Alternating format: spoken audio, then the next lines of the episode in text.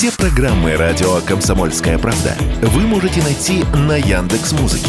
Ищите раздел вашей любимой передачи и подписывайтесь, чтобы не пропустить новый выпуск. Радио КП на Яндекс Музыке. Это удобно, просто и всегда интересно.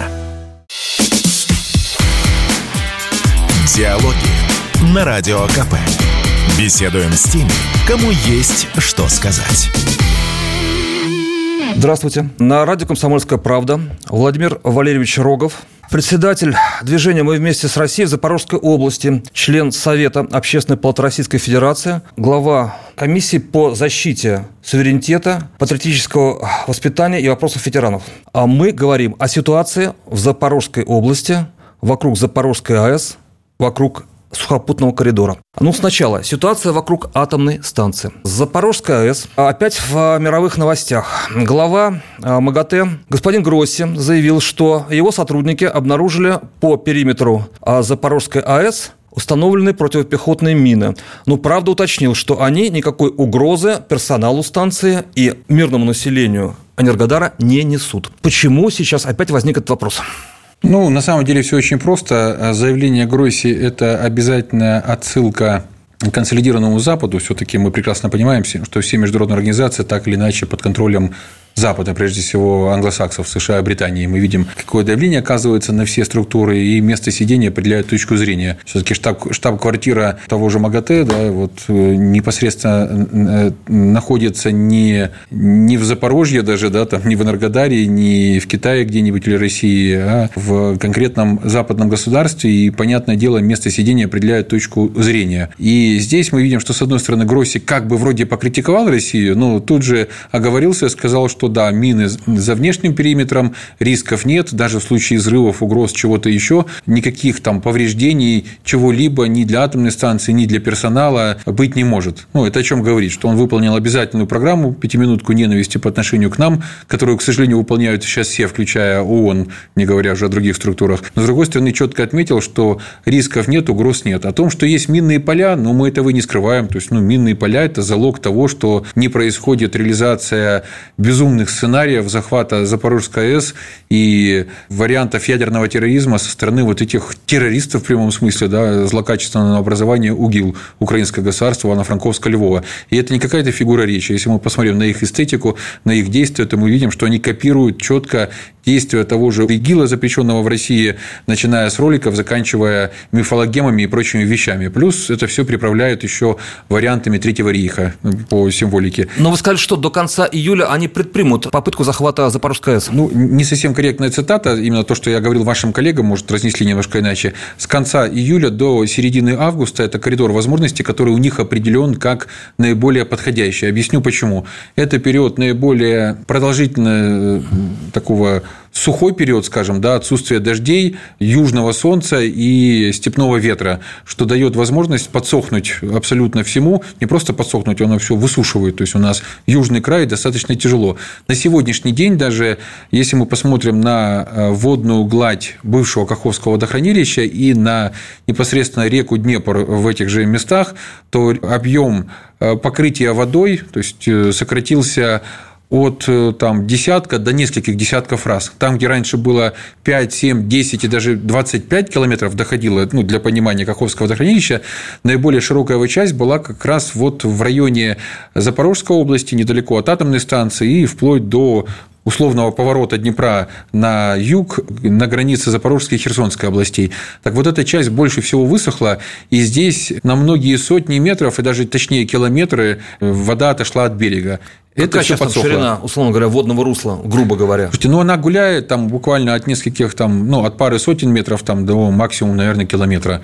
То есть, ну я так. То есть, да, то есть до а, Запорожской АЭС они могут переправиться сейчас гораздо легче, чем это было полгода назад, и уж чем, тем более сказать до прорыва а, Каховской э, ГЭС, когда а, Каховское водохранилище обмелело.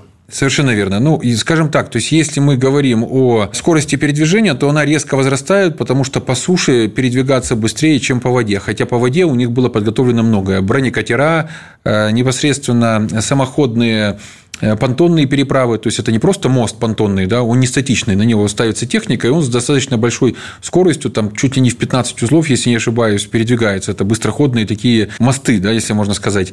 И мало того, я вот, ну, наверное, не открою тайну, по крайней мере, точно э, хуже не сделаю, если подтвержу тот факт, что со стороны режима Зеленского проводились не просто учения, а испытания, подготовка и проверка именно на правом берегу, ну, не прямо напротив атомной станции, ну, относительно недалеко, проверялось, что сейчас выдерживает бывшее дно с точки зрения нагрузки, да, что выдерживает почва, которая долгие десятки лет была дном. То есть пройдет ли там техника? Совершенно верно. И причем использовалось абсолютно все. Пробовали, начиная от э, обычных пикапов внедорожников, заканчивая тяжелыми гусеничными танками. Это уже сейчас в июле. Это сейчас в июле, вот несколько дней назад. И пришли к выводу, что легкая техника, начиная от обычных внедорожников и пикапов, легкобронированных ББМов, боевых бронированных машин, и загонялось туда все, включая украинские козаки, ну, это такие бронированные машины типа наших «Тигров», и хамвеи, и даже колесные французские танки, все это выгоняли, смотрели, как оно быстро погружается, пройдет, не пройдет, а если влажность вот этой почвы будет там на 10-15% меньше и так далее. То есть всерьез готовятся эти черти нацистские без преувеличения. И мало того, коридор возможностей у них невелик по той простой причине, что временной коридор невелик. Мы видим, как у нас перезапускается производство, как без превращения масла в пушки, да, у нас экономика отчасти мобилизируется, да, переходит на мобилизационные рельсы, и армию начинают все большими все большими видами э, обеспечивать непосредственные боеприпасов и военной техники и так далее.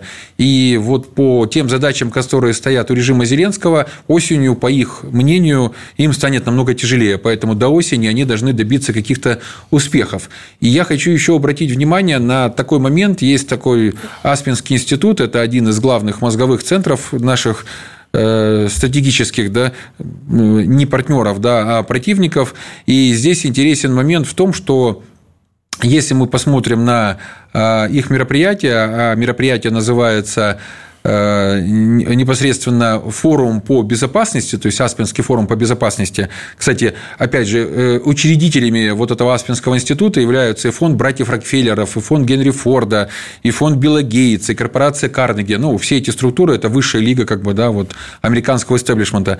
И здесь интересен момент, что на вот этом Аспенском форуме, буквально вот сейчас в июле прошедшем, выступал в том числе и Энтони Блинкен и подтвердил, в принципе, наши догадки, опасения, то, что я в эфирах уже говорил говорил не раз, в том числе «Комсомольская правда», что у режима Зеленского есть значительные силы, они еще не были привлечены к э, боевым действиям, и что сейчас просто ожидают э, момента, когда можно будет максимально качественно использовать данные подразделения. А вы, да, вы говорили ранее, что попытки были с севера, северо-восточной части Каховского водохранилища со стороны Никополя, Марганца, Беленького. Теперь за попытки возможны с, други, с другой стороны, именно из-за того, что изменилось русло, из-за того, что изменилась э, конфигурация реки. Да, совершенно верно. То есть теперь это может быть и западным, северо-западным, и даже юго-западным направлением с точки зрения атомной станции. А есть у нас информация о том, что на Хмельницкой атомной станции проводили учения по захвату. Она схожа по конфигурации, по расположению Запорожской? Или, сказать, э, там принципиально важно было, что это тоже АЭС?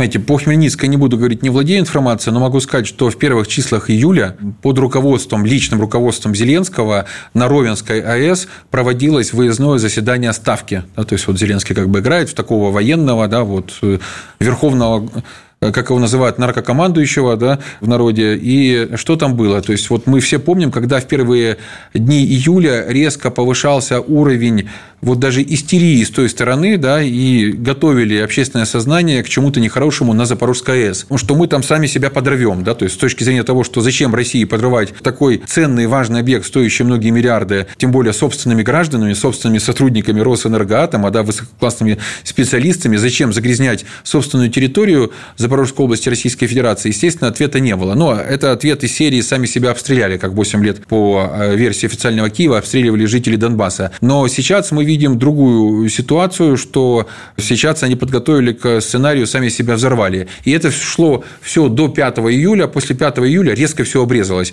Хотя заявление делали и Зеленский, и Буданов, глава ГУР, и масса других миньонов поменьше. Почему это произошло? Потому что была ставка, руководимая Зеленским, на Ровенской АЭС, На этой ставке обсуждались, заслуживались доклады специалистов по ядерной безопасности, непосредственно там, того же Украинского э, института ядерной безопасности, сотрудников атомных станций, э, силовых карательных структур и так далее. И главной темой было, к чему приведет удар массой видов вооружений, там, начиная от М3 семерки, заканчивая и Шторм Shadow, и те же Хаймерсы и так далее, по Схаяту, сухому хранилищу отходов ядерного топлива, которое находится на улице, э, ну, на открытой площадке около Запорожской АЭС. Она сейчас накрыта э, стараниями, ну, нашими стараниями сеткой, но эта сетка максимум спасает от э, там, беспилотников, и то не всех, да, там, сброса гранат и прочих вещей, чтобы таких диверсий не делалось. Я напомню, пока ближайшее попадание было буквально в 7-10 метрах от одного из блоков хранилища, я напомню, что это. Это такие примерно двух, двух с половиной этажные бочонки с относительно не очень толстыми бетонными стенами, в которых находится отработанное ядерное топливо. Так вот, э, рассматривался доклад на этой ставке, что будет, если туда попасть как можно большим количеством видов вооружений, достаточно ли будут проблемы проблемы у нас, ну, российской стороны, и к чему это все приведет. И вот интересный момент. Зеленский был крайне не удовлетворен теми ответами, которые прозвучали. Почему? Э, потому что среди ответов было то, что зона поражения будет от нескольких сотен квадратных метров до нескольких квадратных километров, ну, даже максимальное там э, загрязнение в несколько десятков квадратных километров все равно будет Россией э, локализовано, нейтрализовано и будет проведена деактивация буквально на протяжении двух-трех месяцев. Зеленский был крайне недоволен и говорил о том, что этого слишком мало, поэтому отказались от данного сценария в начале июля. На радио «Комсомольская правда» Владимир Рогов, э, движения «Мы вместе с Россией» в Запорожской области. Вернемся после небольшого перерыва. Диалоги на Радио КП. Беседуем с теми, кому есть что сказать. На радио «Комсомольская правда» Владимир Валерьевич Рогов, э, который возглавляет движение «Мы вместе с Россией» в Запорожской области. Мы говорим о ситуации э, в регионе э, и не только. Конечно же, всех очень волнует как проходит наступление украинских сил на наши позиции, как мы обороняемся. Сводки приходят каждый день по нескольку раз. Очень жестокие бои и идут именно на запорожском направлении. Какая у вас последняя информация? Да, но информация меняется постоянно, она динамичная, то есть вот буквально на данный момент, насколько мне известно, насколько быстро оперативно сообщают ребята, надо понимать, что связи на передовой нет, то есть обычно отъезжая хотя бы на 2-3 километра от передовой, получается нормально пообщаться, и то там голосовыми сообщениями, текстом, потому что такая связь не проходит. Ну, есть только по рациям, ну, я стараюсь э, радиочастоту все-таки не занимать, прекрасно понимая, что рации нужны для выполнения боевых задач. И на данный момент я могу сказать, что ситуация на э, Запорожском фронте стабильно напряженная, но контролируемая. А, будь то, э, скажем, ну, непосредственно Времевский выступ, это граница Запорожской области и Донецкой Народной Республики, будь то Пологовское направление, непосредственно Ореховское, которое звучит наиболее часто в последнее время, и Васильевская. Это вот четыре основных направления на сухопутной части Запорожского фронта, если мы не берем ну, атомную станцию и русло Днепра.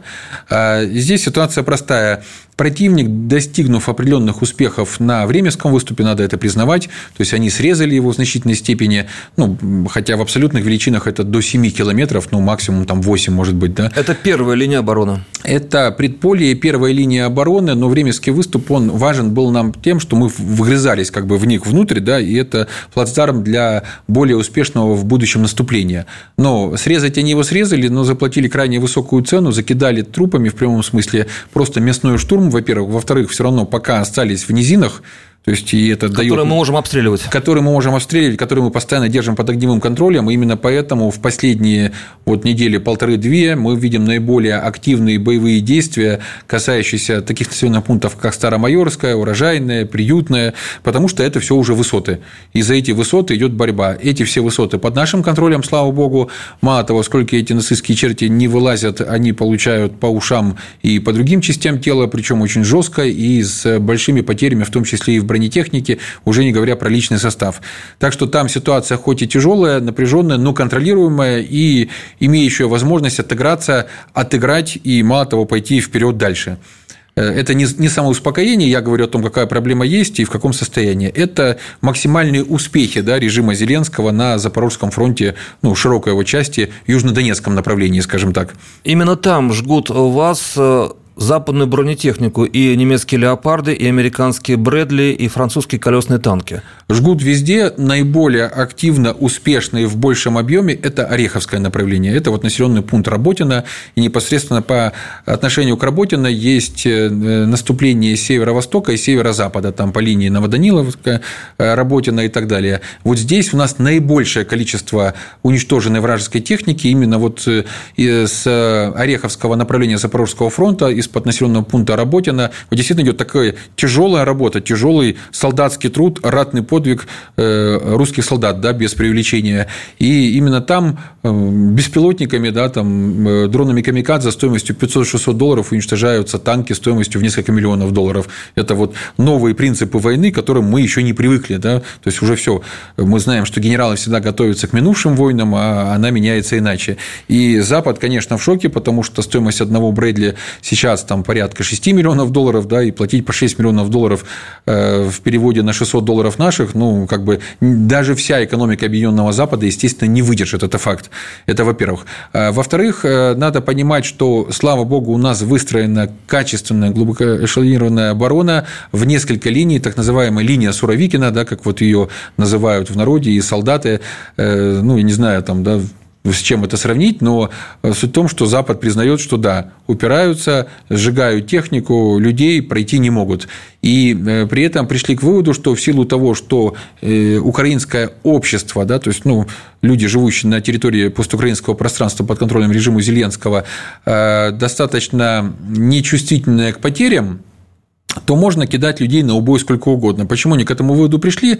Потому что с 4 июня, да, мы уже видим, это сколько, 50 дней, да, уже прошло, вот, ну, полсотни дней, э, с 4 июня, как они начали это наступление, как они начали непосредственно бросать бронетехнику и терять ее в большом количестве, то пришли к выводу, что э, технику терять не надо, надо лучше терять людей, да, потому что украинцы, они, условно говоря, бесплатные, ну, то есть граждане Украины.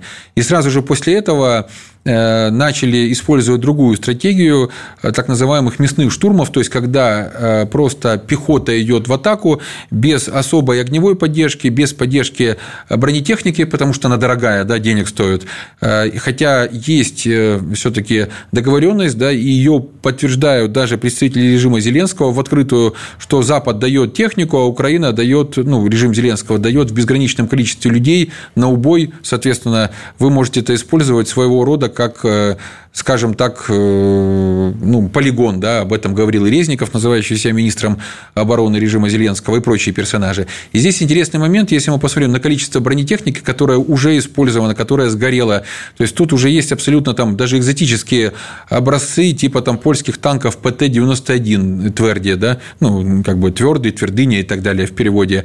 Вот э, через две недели после того, как они его потеряли, польская пресса, ну, если не ошибаюсь, там Э, польский, э, польский вариант журнала Forbes признал, что да, вот эта твердо оказалась не такая твердая по отношению к твердости русского, э, духа русского солдата и оружия. И вот этот танк, собственно говоря, Э, такое польское вундерваффе тоже сгорело. Я уже не говорю про хваленные леопарды, не говорю про Брэдли и массу другой техники, потому что там очень много вариантов САУ, ну, то есть э, самоходных артиллерийских установок, там, ну, М3 семерки и прочее, это уже само собой э, разумеющееся. Участие наемников вы отмечаете серьезное, массовое? Да, э, мало того, если мы говорим об участии э, наемников, однозначно подтверждаю, и вот они начали появляться в последнее время наиболее активно, как минимум несколько ДРГ, в которых, которых э, весь состав был только из иностранцев. Поляки? Это большей частью поляки, как просят называть чеченское руководство, чеченоязычные шайтаны, да, то есть это те, кто террористы, которые там выступали за Ичкерию, а потом сбежали на Запад, и это граждане Грузии, сторонники Саакашвили, да, вот это иностранные легион. Да, это иностранный легион, но мало того, что их хорошо там э, как бы отправляют на экспрессах к Бандере, там, ну или кому, к Шухевичу или Гитлеру, не знаю, Муссолини, э, в, на подходе, то есть непосредственно на местах э, в местах располаг, да, то есть в городе Запорожье, в Днепропетровске, в пригородах и так далее, то и на линии боевого соприкосновения вот конкретно было несколько ДРГ, которые состояли только из иностранных наемников. То есть они диверсанты, они не штурмуют?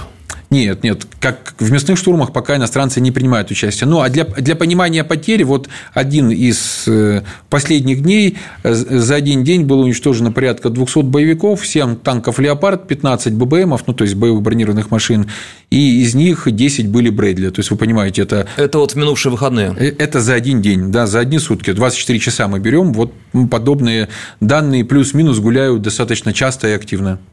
А, и когда мы говорим о том, что наемников э, все больше, и вы назвали страны, а, ну и представители которых участвуют в этих штурмах, а, это подтвержденные данные разведки.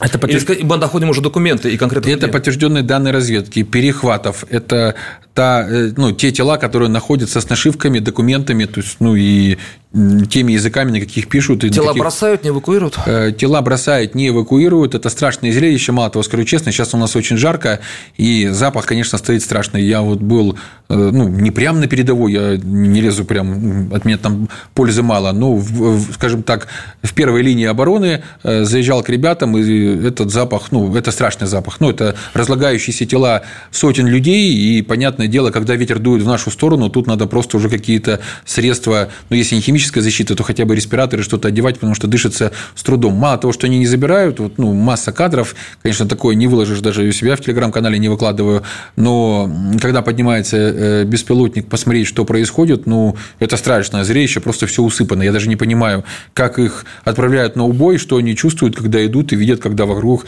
их же там сослуживцы лежат и просто кормят птиц и прочих там, да, земноводных и прочих. Но тут еще интересный момент. Это э, в том, что э, когда им предлагают «забирайте», «давайте», э, они не забирают, или когда соглашались, что надо забрать, тут же чудным образом пытались использовать эти коридоры для контратаки, да, ну, вот как бы заходят забрать тела, а на самом деле резко дергают, идут вперед. Ну, Это есть... уже в последнее время. Да, это в последнее время, но три подобных случая было.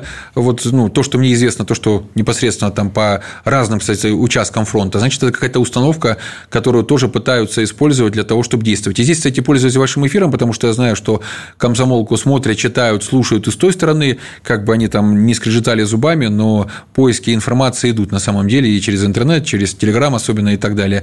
Э, я хочу э, напомнить тем людям, кто находится с той стороны, что можно включить рацию на частоте 149.200 и вызывать «Волгу».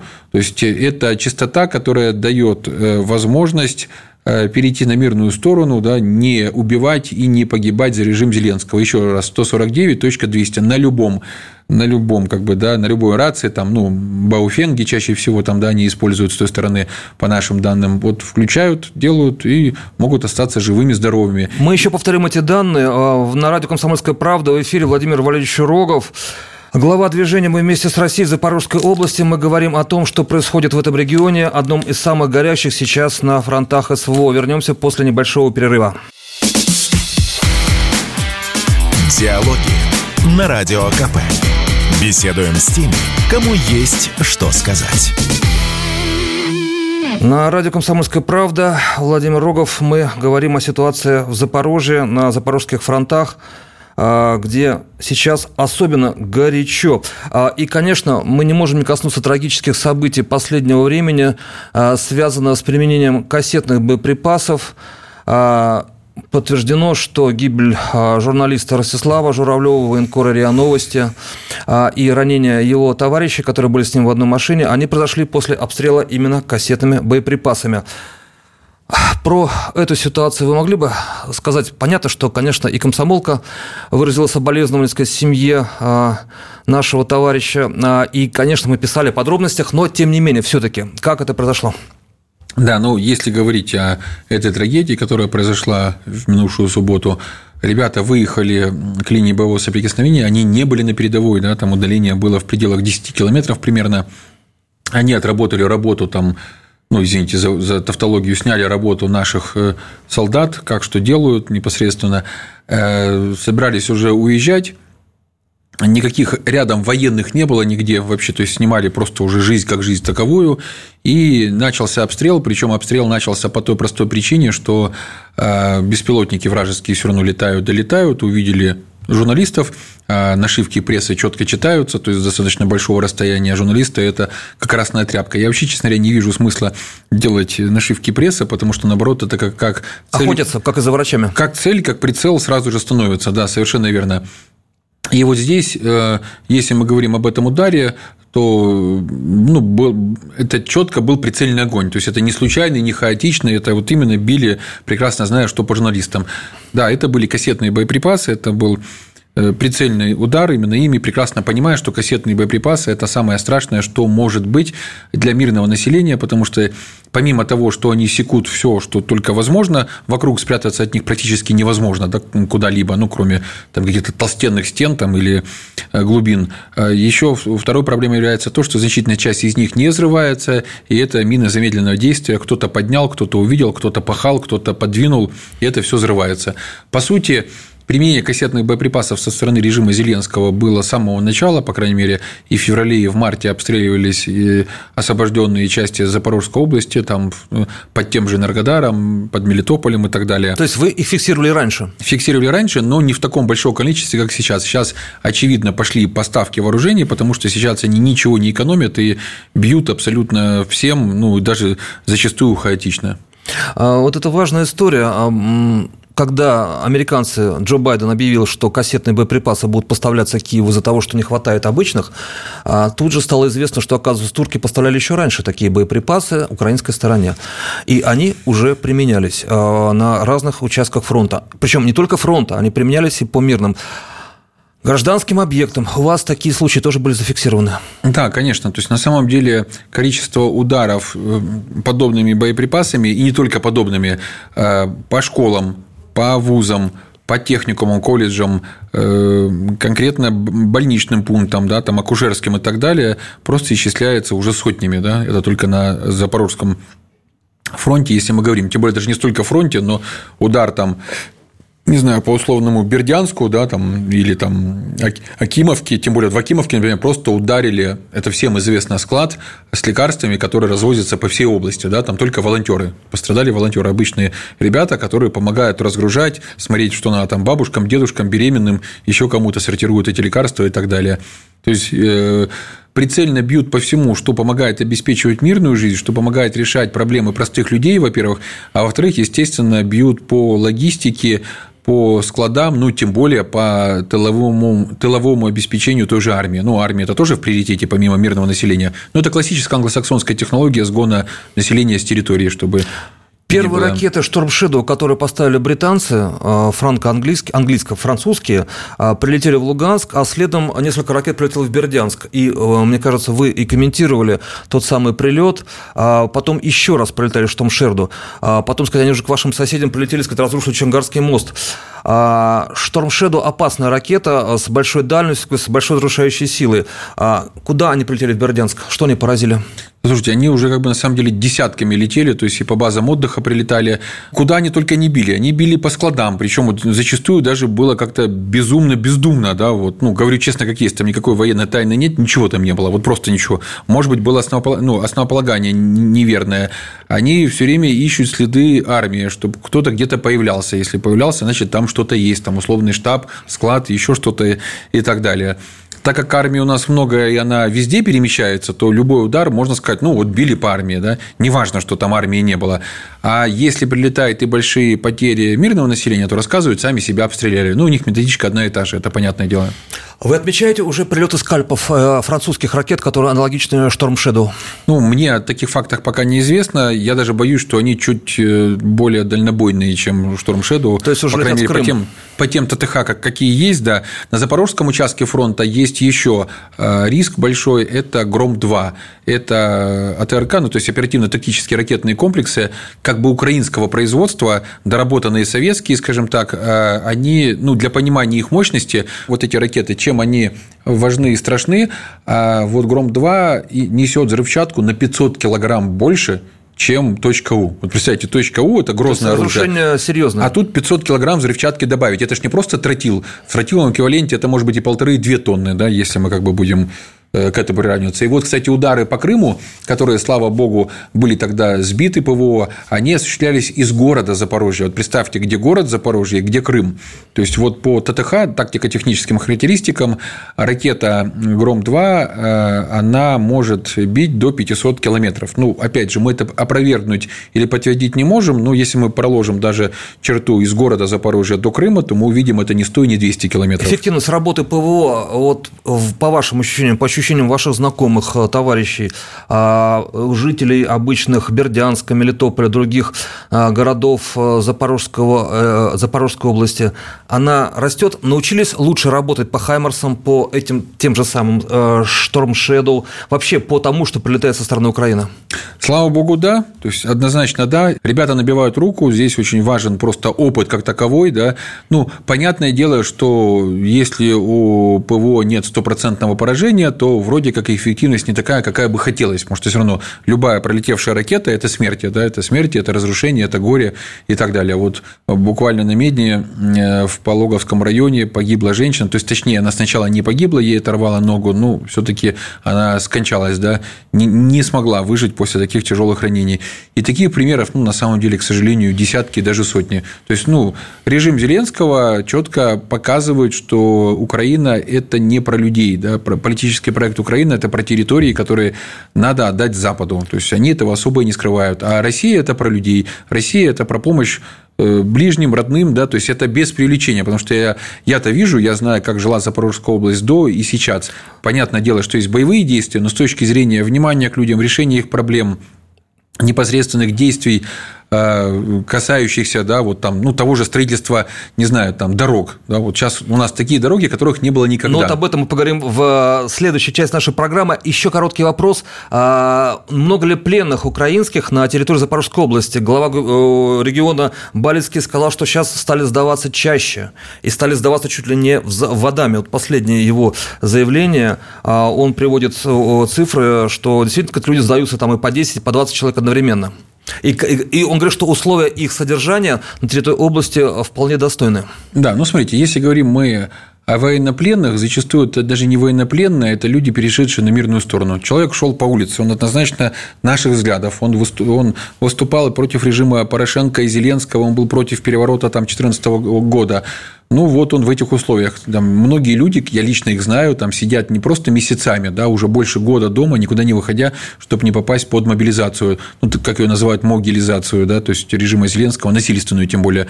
Людей вот просто пакуют как скотину, которую везут на убой. Это не фигура речи, им одевают затяжки, как мы видим, кидают в багажники, да, и отвозят дальше. Попадая на передовую, все, ну, как вот у того же там, я не знаю, Ярослава Гашика, да, вот классика литературы. Швейка. Да, Швейка. Мы же помним, Швейк тоже воевать не хотел, и как, как всех ловили и как, как отправляли. Тогда была Первая мировая. Но этих пленных десятки или уже сотни на территории региона? Не, их сотни, но я не знаю насчет того, кто где содержится, угу. вот так не могу прям. их отправляют дальше, сказать, или они пока содержатся у вас? Зачастую дальше, потому что все-таки у нас зона обстрела сильная, и ну, как бы мы прекрасно Понятно. понимаем, что пленные могут многое рассказывать, и режим Зеленского бьет по ним в том числе в приоритете. А так это русские люди, которых заставляли отказаться от э, русского имени, но зачастую они это не делали. Вот я у себя в телеграм-канале еще весной прошлого года запустил бот э, ЗП Спасибот, да, то есть как бы смесь спасибо, да, и спасения как такового. И к нам э,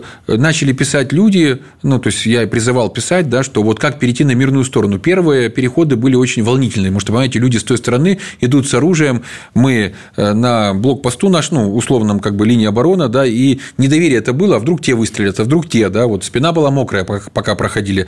А потом даже ребята, когда проходили, говорили, бить будете, это никто вас бить не будет, пытать. То есть, понимаете, у них установки с той стороны, что что-то страшное с нашей стороны будет. Это те же русские люди, которые нам нужны, которые нужны для восстановления мирной жизни и превращения того же Запорожского края в цветущий край, каковым он всегда был и являлся, в, когда находился в большой России, как бы она ни называлась там. О мирной империя. жизни с Владимиром Роговым на радио «Комсомольская правда» мы поговорим после небольшого перерыва. Диалоги на Радио КП. Беседуем с теми, кому есть что сказать. На радио «Комсомольская правда» Владимир Владимирович Рогов, глава движения «Мы вместе с Россией» в Запорожской области, член Совета Общественной палаты Российской Федерации и глава Комитета по защите суверенитета, патриотических проектов и вопросов ветеранов. Мы с ним говорим о ситуации в Запорожском области, в Запорожском регионе. Сейчас через вашу область проходит так называемый сухопутный коридор между Большой Россией и Крымом. Вы ощущаете, что поток машин по нему стал больше? То есть кроме дальнобоев пошли гражданские машины? Да, ну поток стал кратно больше, то есть это прям чувствуется.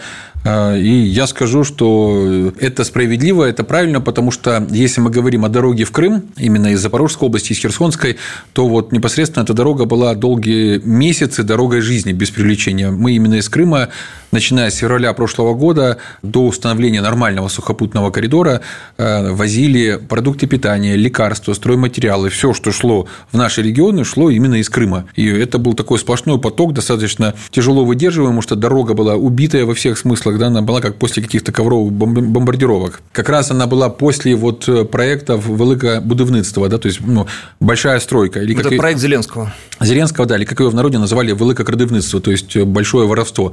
И э, что показательно, сразу эта дорога приводилась в порядок, люди работали и днем, и ночью. Спасибо большое и Марату Шакирзяновичу, да, Хуснулину, ну, под его руководством масса вещей было реализовано просто вот какие-то такие сроки, что даже, вот я скажу честно, я не поверил сначала в те сроки, какие были озвучены, что там будет дорога, и она будет в хорошем состоянии. Одна, одна полоса превращалась в две, две полосы превращались в четыре, да, ну, где технические возможности получались это реализовать. И ну, ездить стало намного легче. Да? И, и блоков стало меньше, блокпостов. Совершенно верно, да. Э, выстраивалась система безопасности, не мешающая скорости передвижения, потому что все таки мирная жизнь и тем более боевые действия – это прежде всего про логистику, про своевременность и ритмичность поставок и про то, что проблем нет. Теперь касательно коридора нынешнего, понимаете, это наша Алаверды, это наш теперь экзамен на гостеприимство. Вот теперь мы показываем, что жители и гости Крыма, отдыхающие, могут спокойно проехать через нас и намного быстрее. Я вам больше скажу, любой желающий может посмотреть на карту и увидит,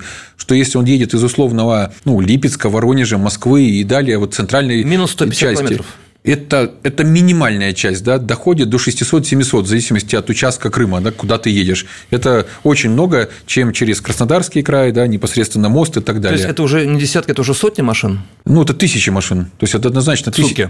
Конечно, да. Но при этом, сказать, это не мешает движению больших грузов? Нет, слава богу, все организовано нормально. Мало того, в считанные часы мы все самоорганизовались, поставили указатели непосредственно, где этот э, сухопутный коридор, чтобы ну, люди не съезжали, не, не блуждали. Ну, там вроде дорога и прямая, но все равно там объездные пути, еще что-то есть. Ну, всякое бывает. Человек-то такое существо, что интересно куда-то заехать, посмотреть и так далее показали, ну, поставили указатели, чтобы было понятно, э, куда ехать, во-первых. Во-вторых, э, четко были созданы пункты, э, включая медицинскую помощь, там, любые справочные моменты, там, холодная вода, потому что, опять же, у нас жарко, хочу, ну, не только холодная, просто вода, да, то есть в этой жаре надо все эти моменты помощи. Останавливаются ли люди у вас на ночевку? Заезжают ли люди в Бердянск, о котором вы говорили, который, сказать, был всесоюзной здравницей? Сохранилась ли там инфраструктура, где можно отдохнуть, или сейчас пока не до отдыха в Бердянске?